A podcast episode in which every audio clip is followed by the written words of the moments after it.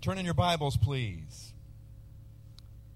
Chapter 1 of Ruth, Old Testament. Joshua, Judges, Ruth.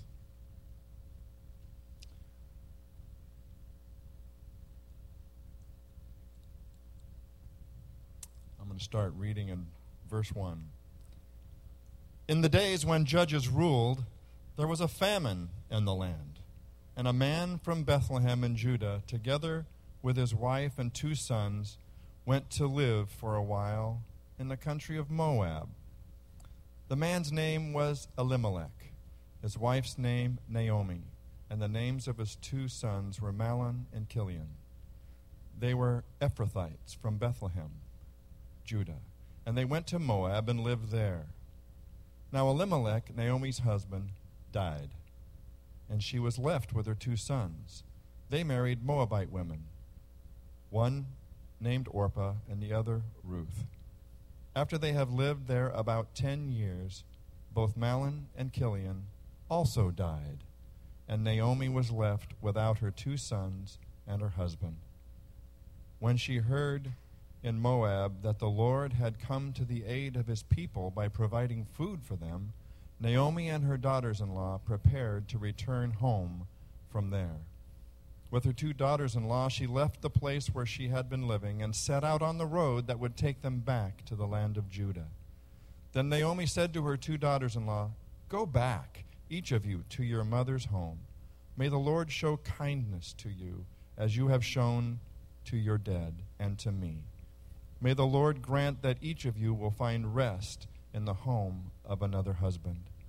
Then she kissed them, and they wept aloud and said to her, We will go back with you to your people.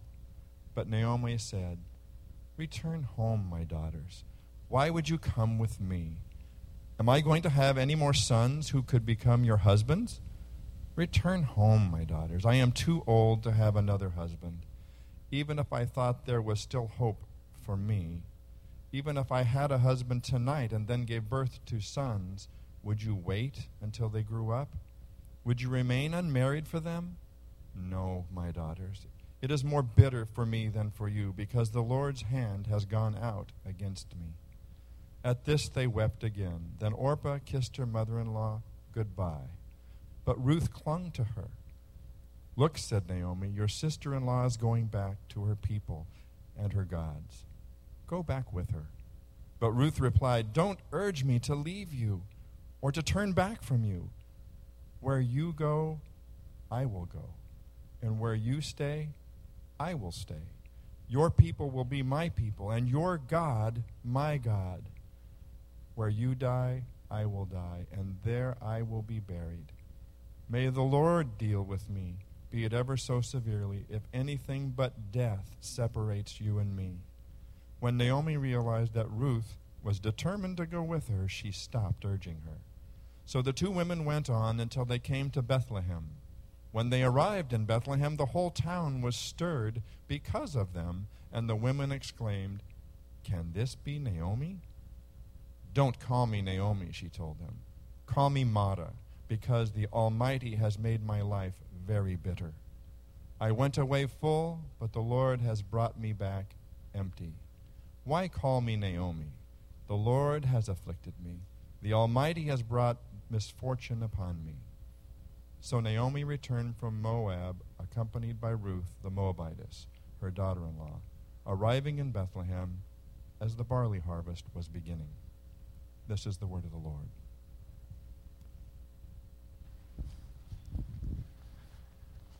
We begin a four part series on the book of Ruth.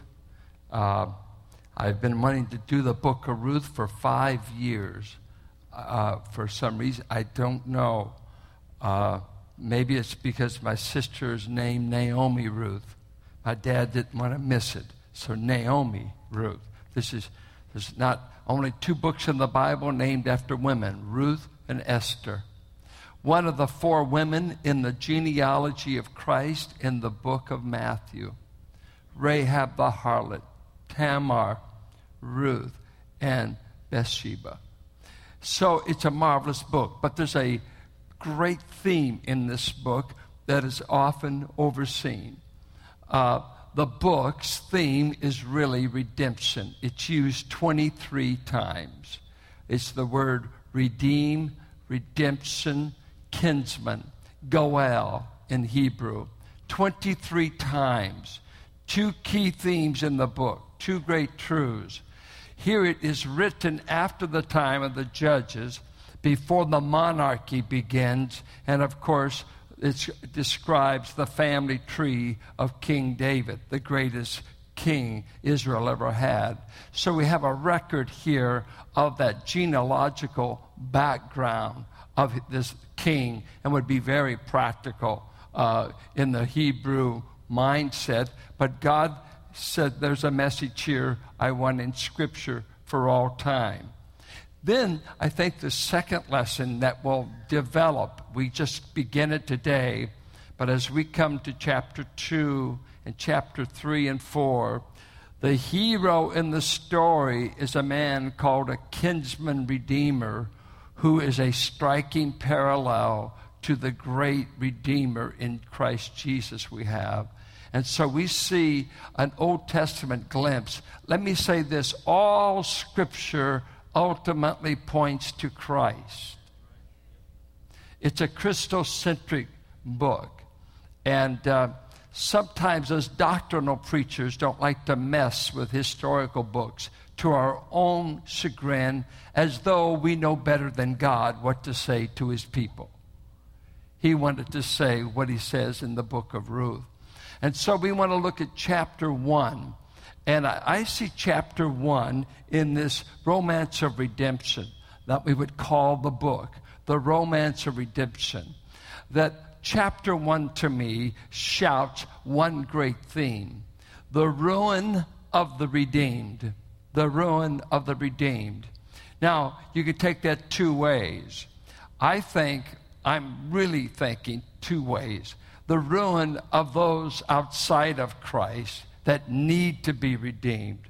Now, the thing with Ruth and uh, with Naomi, they were believers at this time.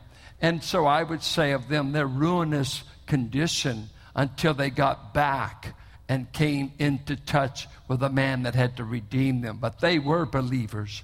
But I would like to, by analogy, also connect it to what it's like to be outside of Christ and to be away from God, as seen in chapter 1. And uh, let's uh, just look at scene 1, verses 1 through 5. Uh, they're the ruinous circumstances of a family. The ruinous circumstances of a family. And I, I come up with about uh, seven things that make them ruinous if you'll look at it. Uh, number one, when in the days when the judges ruled. Stop there. Judges is the most deplorable condition of Israel, maybe only parallel to their pre exile before God took them into Syria and Babylon. They are backsliding.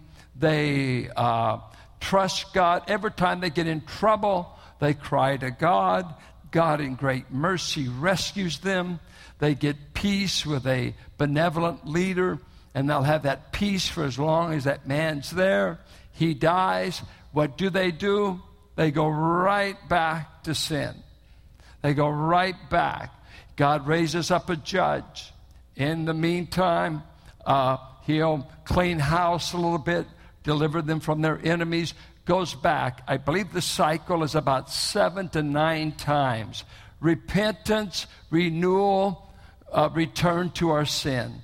Back, it reminds me a lot of people. The only time they think of God is when they're in trouble, when their enemies are. So it's a tumultuous time in which this family is born, just like being born in 2011. You'll be born in perilous times if you're born in 2011.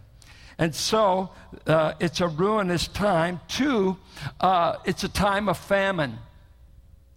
And uh, famine is interesting in the land. The land of Israel, God was the owner, Israel was the renter. He said, You can live in my land, stay in my land, as long as you pay the rent.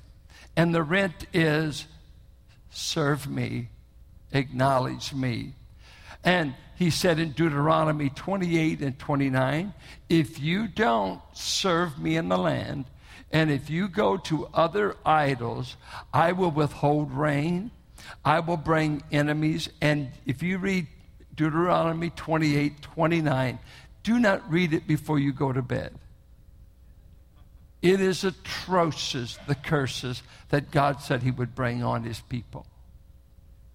And so, one of the curses coming on them in the time of the judges, I'm going to withhold the rain. Texas is having one of the worst droughts they have had in over 100 years, while just a few states over, guess what, they're having floods. Did you know God controls whether we get rain or not? God controls. You can't vote it in up at uh, Sacramento, California will have rain this year. Because all the, uh, the cats that think they're running this country aren't running hardly anything. You can't control tsunamis, earthquakes, hurricanes, typhoons. You can't keep the Northeast from being drowned up in Vermont. Who's in charge of all of this stuff? Don't you know the country's already bankrupt? We don't have billions of dollars to bail these people out. And God's setting up here, I control wind, storm, lightning, and thunder.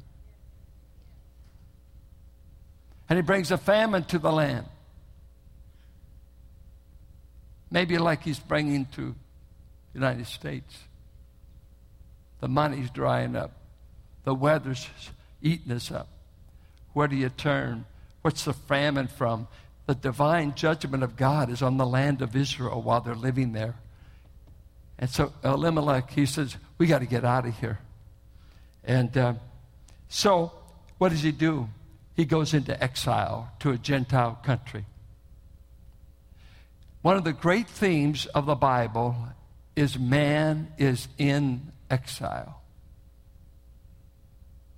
Man has felt like he's not at home ever since he was kicked out of Eden. And every once in a while, a melancholy streak comes over you. Is this the best there is? Is this the way God meant for it to be? Is this the paradise of God? And all of a sudden, everything in you wants to step outside next to uh, the uh, Pacific Ocean, go over to the cliff house and scream with all your lungs. This is a world under a curse. This is not my true home. This is a world under curse. This is a world that is groaning, that Adam and Eve sinned and things are dying. Things are turned upside down. I'm in exile in this world. Because we really are, and we never get home until Revelation 21 and we enter the New Jerusalem.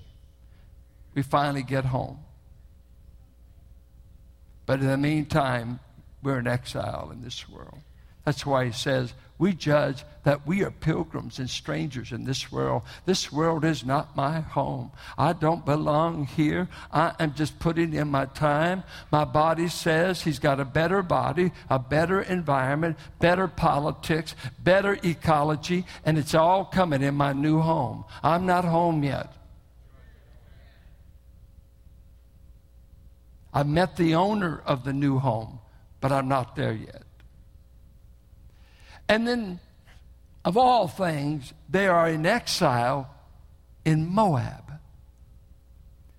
Moab is an ancient enemy of Israel.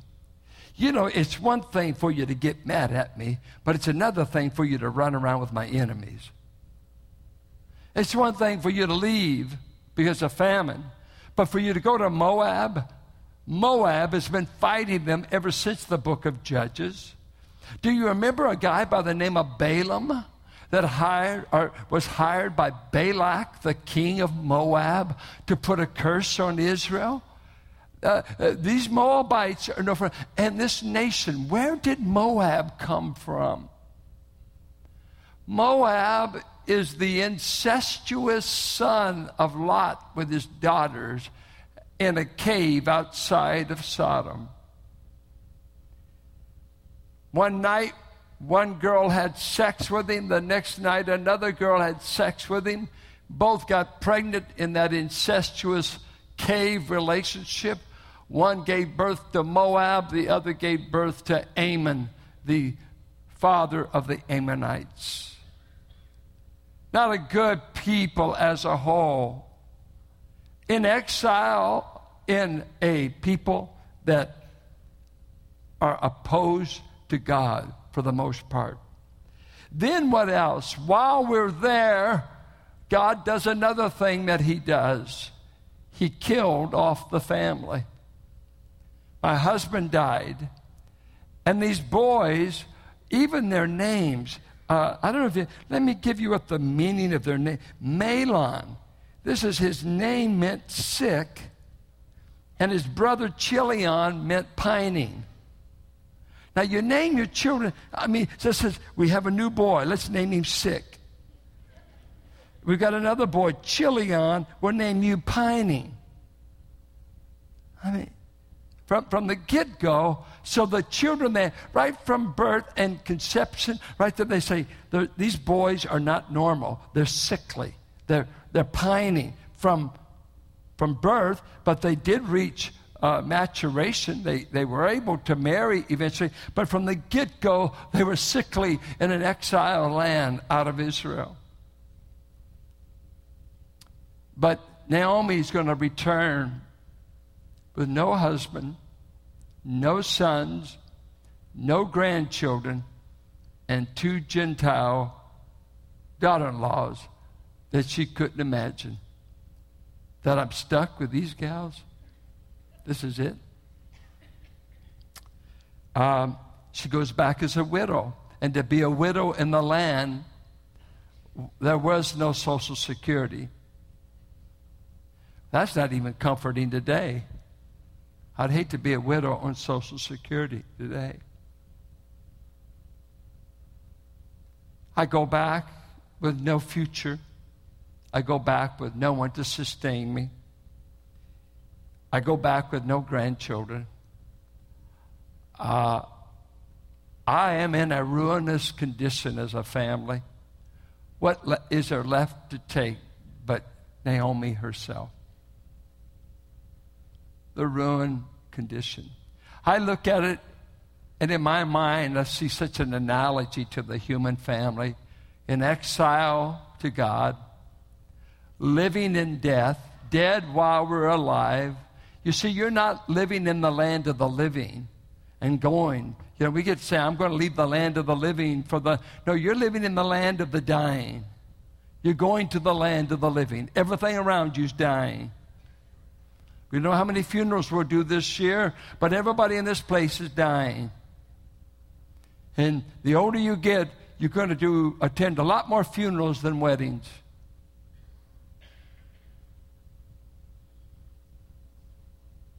You're going to have to get used to it.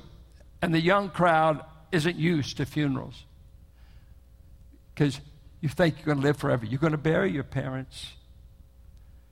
And when you get to be the age of some of us, we're asking, Will I bury my wife or will she bury me?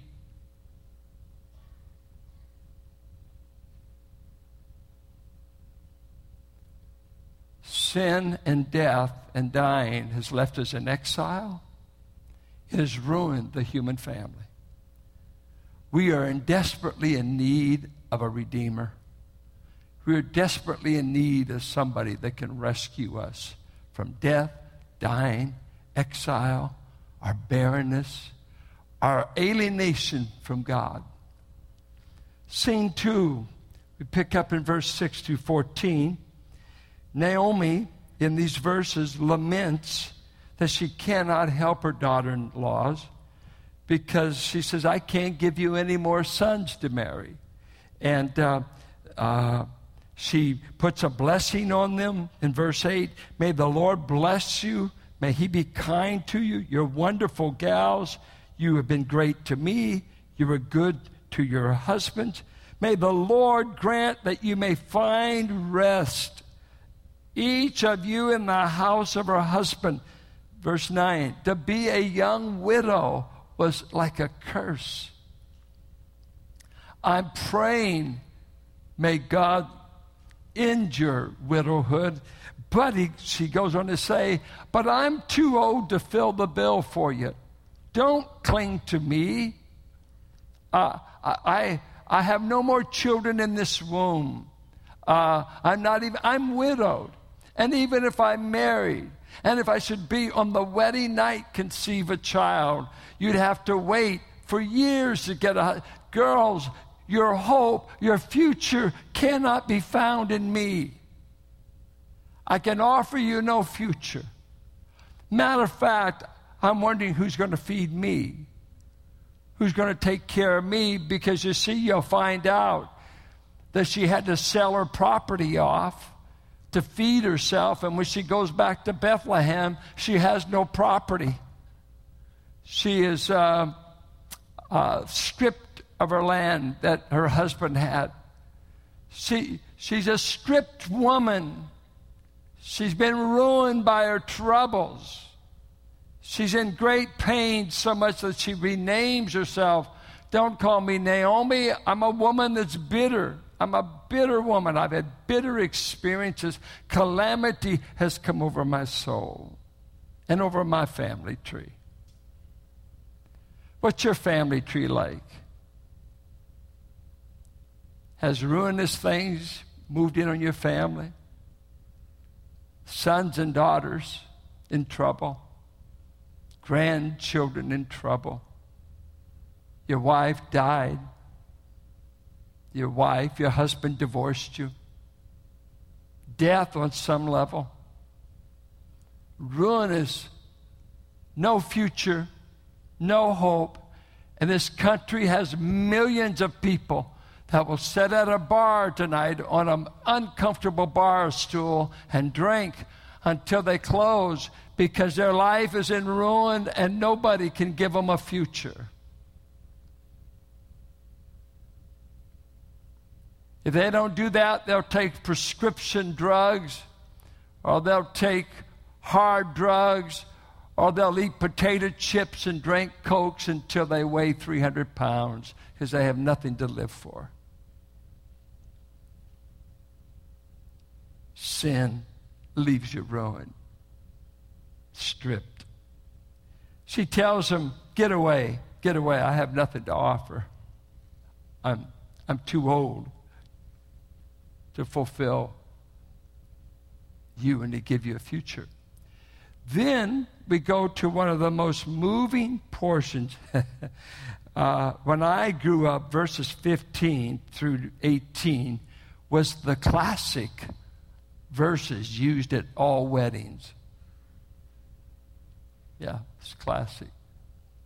And after you said the vows and everything, or you would sometime and and there were songs that would go this way and it would go this way for where you go i will go.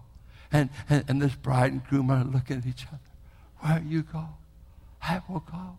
And you get and and where you lodge i hope i will lodge. No i will lodge.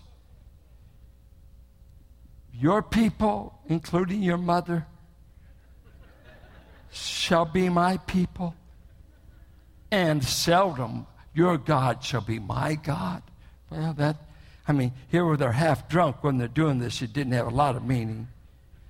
Where you die, I will die, and there will I be married, buried. May the Lord do so to me and more. If anything but death parts. I mean, is this not beautiful? I mean, it, it is so magnificent. The strangest thing is, it's a daughter in law talking to a mother in law.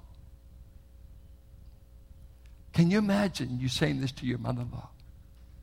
Where you lodge, I will lodge. Where you go, I don't want to be.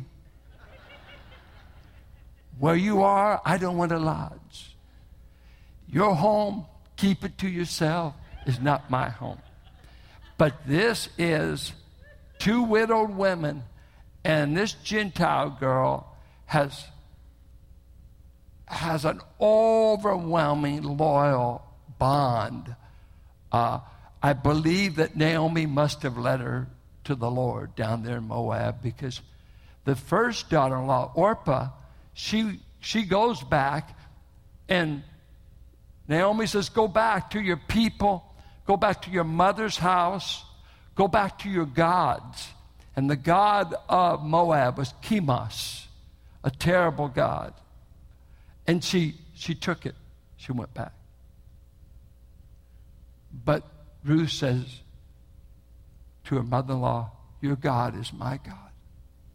I've met the God of Israel. I've given up the idolatry. I want the God of Abraham. And God's got to let this Gentile girl in. I believe. I'm a proselyte. You've got to let me in.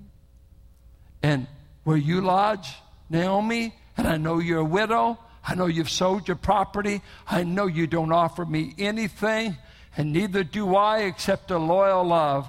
Let me tell you this. The greatest thing you can give anybody is a loyal love. And that's all Ruth had to offer. And Naomi said, You don't have to go back if you love me that much. When I proposed to my wife, I was broke. I had $300 to my name. I was in finishing my second year of Bible college. We were 20 years old. I was already preaching. And I preached for small churches, churches between 50 to 100 people. Their pastors made $5,000 a year. Her pastor made $5,000 a year. Her dad despised me because he was the son of a preacher and he didn't want his daughter marrying a preacher because he was sick of the poverty they grew up with in the name of ministry. And when I proposed to my wife at 19, no, I was 19, that's when we became engaged. I said to her, Carolyn, we can't afford to get married. I'm still in school. I'm in love with you. I don't want to sleep with you till we're married. I want you to be pure. I want to be pure. And all of our generation was sleeping with everybody. This is the 60s free love, sex, and drugs. But you know Christ, and so do I. I'd rather be broke and pure than impure and rich. We'll marry, but we'll be broke. That's the only few. And then I said, the only thing I offer you is a loyal love. I will never love another woman enough to sleep with her, to have children with her. I promise you, I'll give you all of me. and she was in love enough to take the gamble. When ruin is all around you, here in the manure pile of the book of Judges, in the manure pile of idolatry, apostasy, backsliding, you get one of the purest depictions of love and you'll see it between Ruth and Boaz. But it first starts that this Gentile girl had a love that would not let go. And I want to tell you, in the midst of ruinous times, the sweetest thing on this earth is when people love each other. Whether it's a mother in law, daughter in law, whether you come together at Thanksgiving or Christmas, it is terrible for families to fight with each other. It's terrible when hate is on any level. The greatest thing, the greatest thing this side of heaven and this side of the cross is when you become so devoted that you can love someone. And she did it in the tumultuous era when everybody is sleeping with everybody and everybody's going to another God and going to the high places in Israel and doing the abominable in God's sight. And God says, Write this down, write this down. We don't even know who wrote Ruth. It was written after the events. And we see this loyal love. finally, we come to scene four, and we um, get a picture of Naomi's perspective when she comes back. Verse 19 So the two of them went on until they came to Bethlehem. And when they came to Bethlehem, the whole town was stirred because of them. A good sized town in this era would be about 500 people. So the grapevine went quick. Everybody knows you're in town. It's like you left Rodeo. Well, everybody can know it in a day. I mean, Rodeo's not that big, you know. But what if it's just 500 people? And, and so the grapevine. And the women said, Is this Naomi?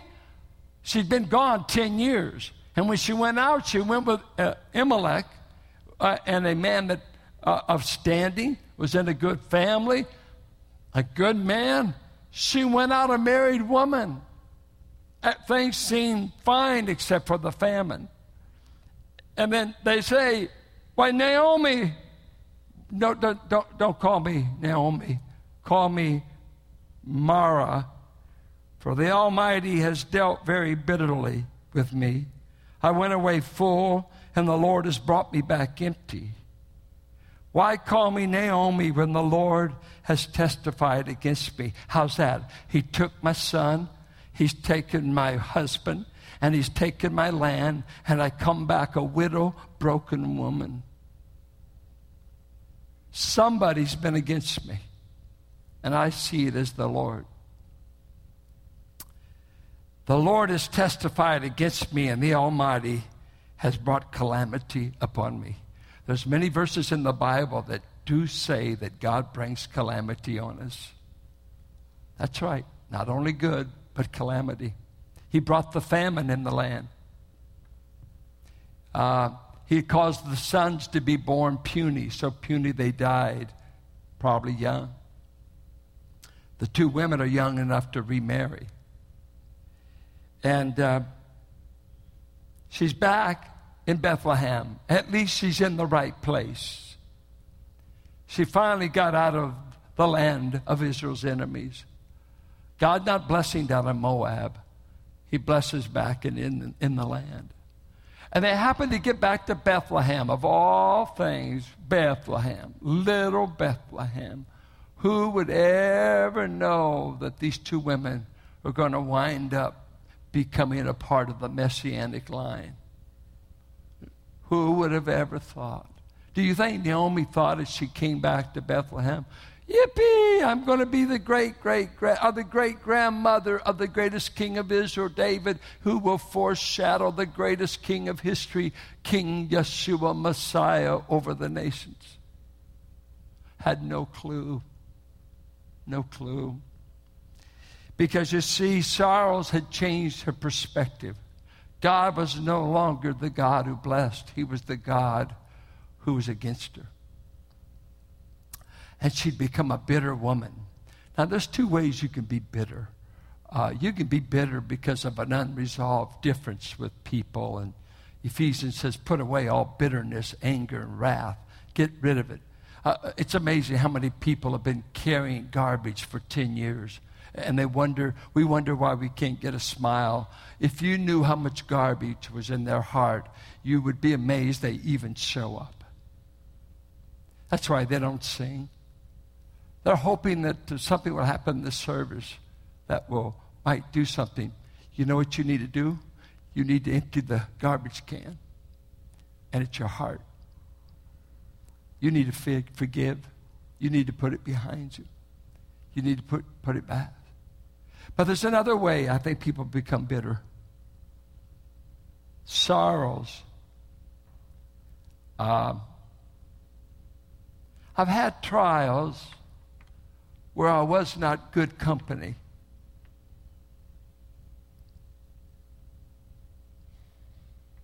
I've had trials where you better do the scripture quoting and you better do the talk because I don't have anything to say.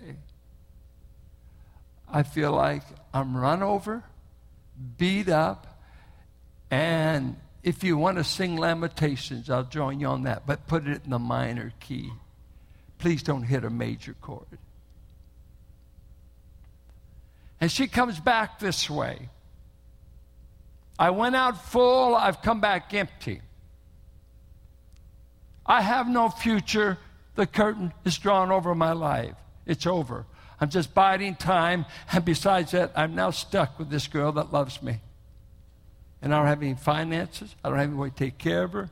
Uh, I'm just stuck with a gal that won't let go. I, mean, I can almost see Ruth just clinging to her feet. I love you, mother. I lo- well, I do too, you honey, but I can't give you a husband. I can't feed you, and we have no future, and you're not worth a hoot to help me solve that problem.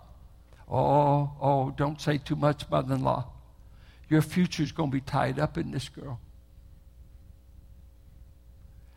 And some of you, um, you've drawn the curtain over your life because uh, God has not kept you from every sorrow and every pain. You have had a divorce.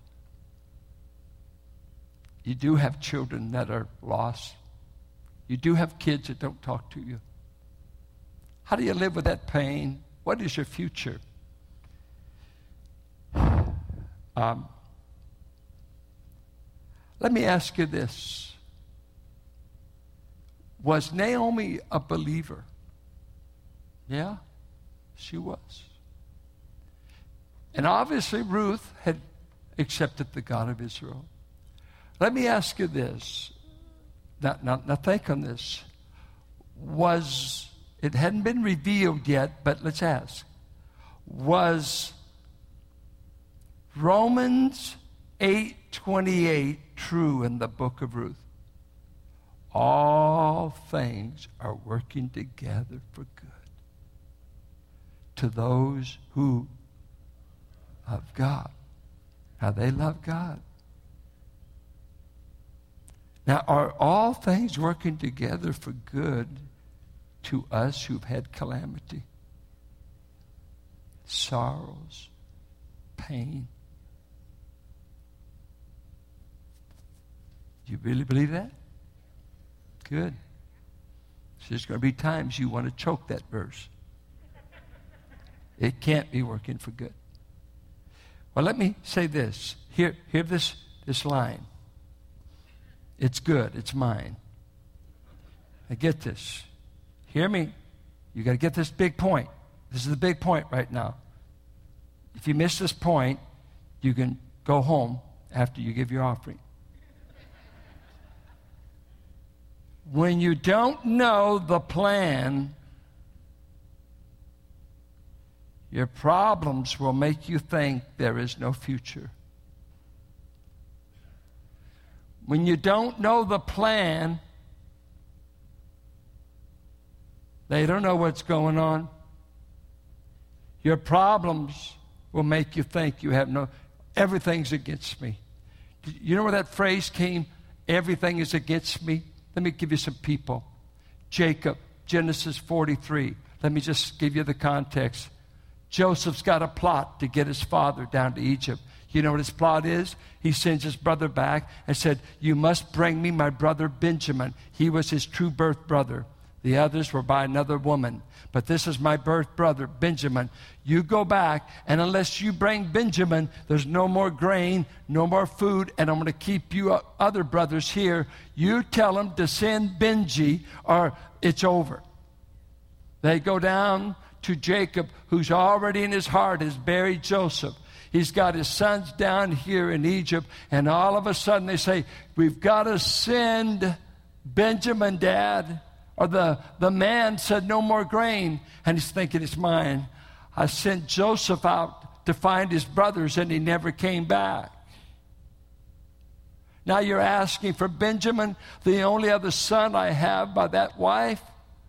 And he said this Everything is against me. And do you know what the truth was? Everything was working for him. But he didn't know the plan. He didn't know the plan. When you don't know the plan, you can think everything happening against you is taking away your future. Uh, another man, uh, Joseph himself. Could you imagine what Joseph was writing in his journal when he's in a prison cell for doing the right? And he's down there and and then he talks to the butler and the, the cupbearer, remember me, and some estimate it, it was five to ten years before they ever remembered him. And so he's spending his youth in a, uh, an Egyptian cell. He probably was put in that jail, maybe 20. So he's there. They figured he was 30 years old when he got. How would you like to spend some of the best years of your life in an Egyptian prison? I was in Morocco to a big prison. It was a big cave in the heart of the earth where they killed the crusaders. No, no, no, no. This was not uh, color TV. This was not good conditions. And Joseph said, I know what you've meant for evil against me. God's worked for good eventually.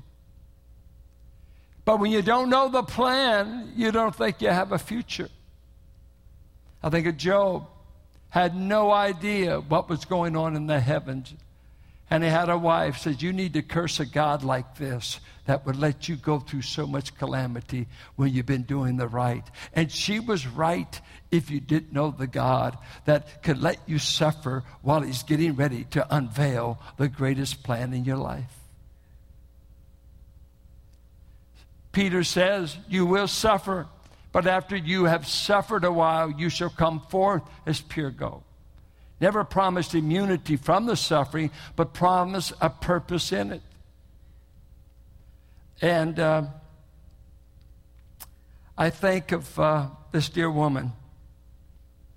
And uh, providence is a theological term that God is continually involved with all creation in such a way that He keeps maintaining it.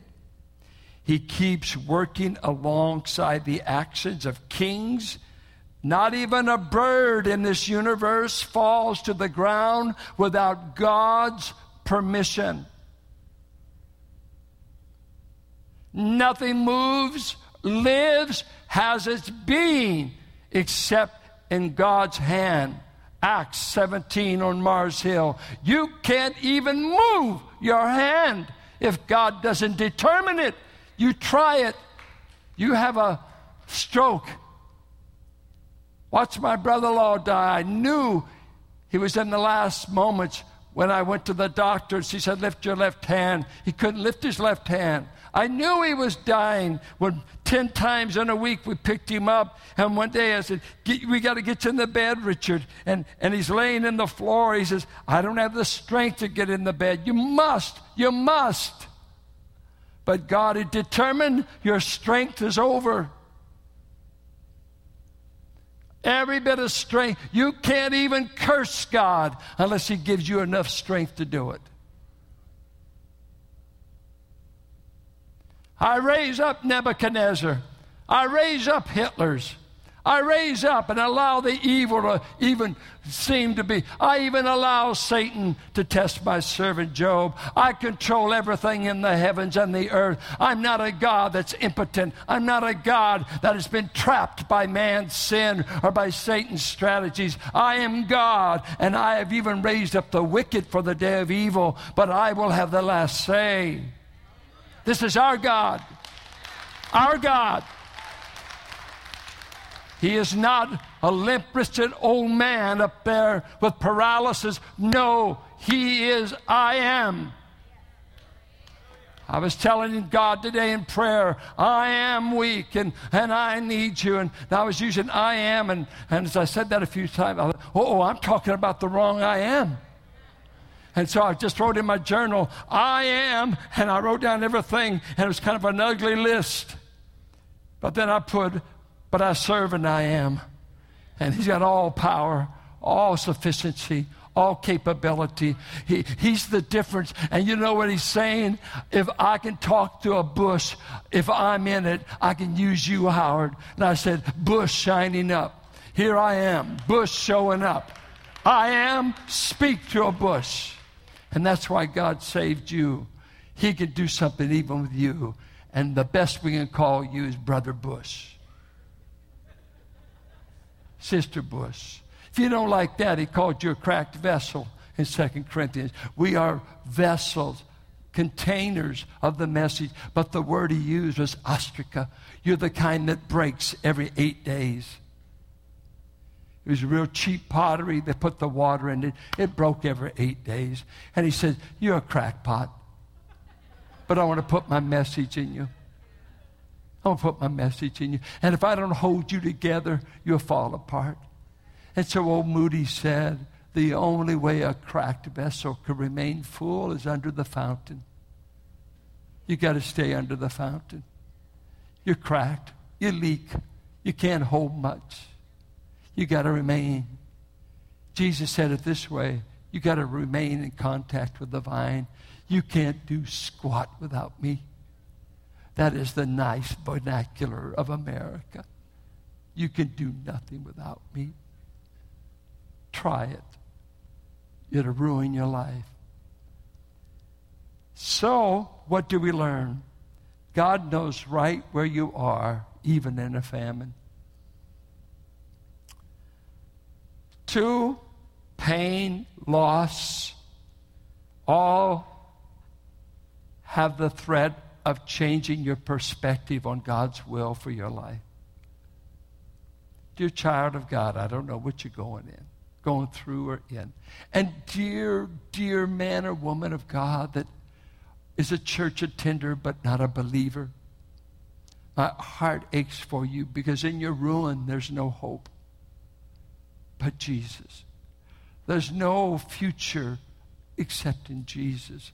And if you don't accept the kinsman redeemer, you have no future but uh, eternal separation from God. I say that with no joy. It's, if I could, I would, I would eliminate the doctrine of hell. But I, I don't love any, I can't even be compared to how much God loves, who said, I'll separate you from me for eternity if you don't run to my son. I, I, I won't separate you because you're ruined. I won't separate you because you're in sin. I won't separate you from your bad genealogy and your bad family tree and this sin and that. That's no, no, no, no. It's where will you go with your ruin? Will you run to Jesus? Or will you say, I choose to suffer alone and I'll go to the idle fixes of this world? They will all leave you thirsty, empty, and ruined. But if you're a child of God, there's meaning in the sorrow, there's meaning in the pain because there's a plan.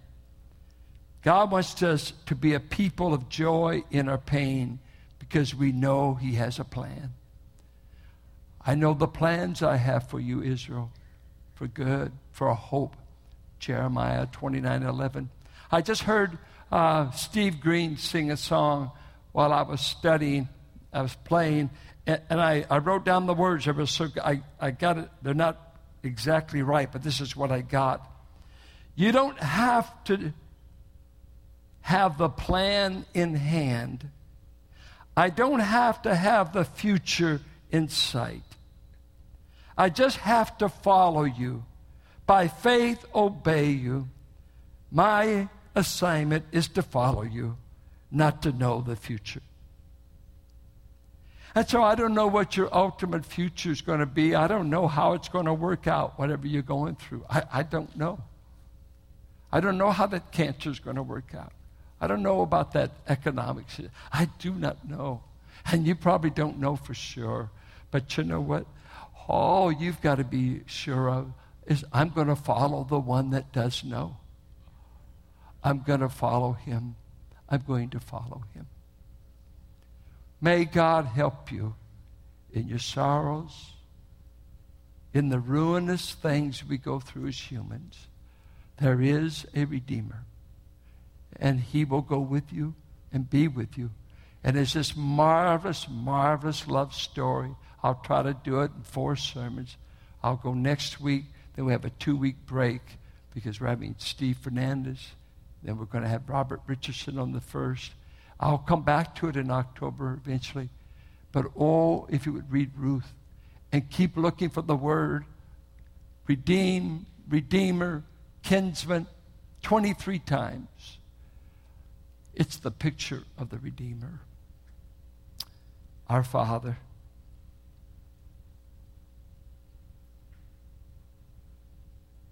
He would still be ruined if there was no Redeemer. Jesus has made the difference in our ruin, our pain, our prom- problems, our lostness. We were lost in Moab, as it were. We were far from God. Far, far.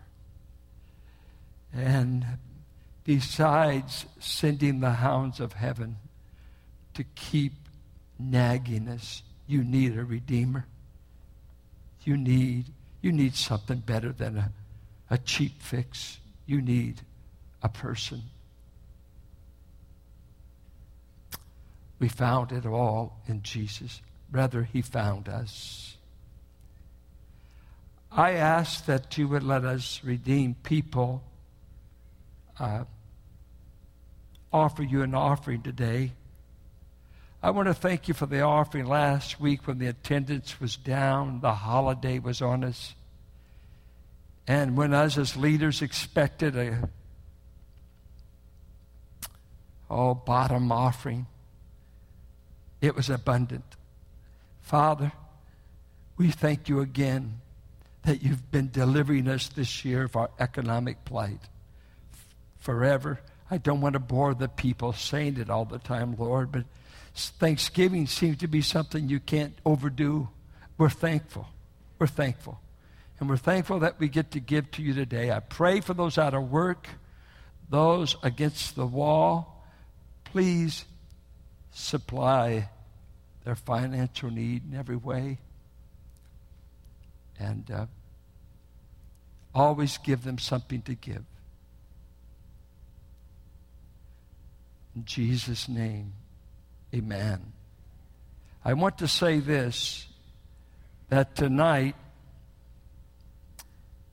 we will come to remember the greatest attack on the human family that occurred 2,000 years ago. It was the attack upon God who was bearing our sins. And one of his last thoughts, he said, after the siege and the attack and Mount Moriah, would you just please keep remembering me? And so we'll remember him tonight. We're going to be having Nonilo Sanchez, our precious missionary to the Philippines. Any Filipinos in this church? My lands, they own the city of Hercules. You better tell all your friends. You come out here, Nonilo, a go getter, loves the Lord. Any of you folks believe in missions? Okay, God does. He sent His Son, and we want to do it. A lot of times, folks, oh, I don't want to go to. I want to hear another sermon on marriage. Well, you've heard ten, and you're not doing it, so don't so yeah, that's not your problem. You need to come and back this man. And we're going to have Gabe Lopez over here.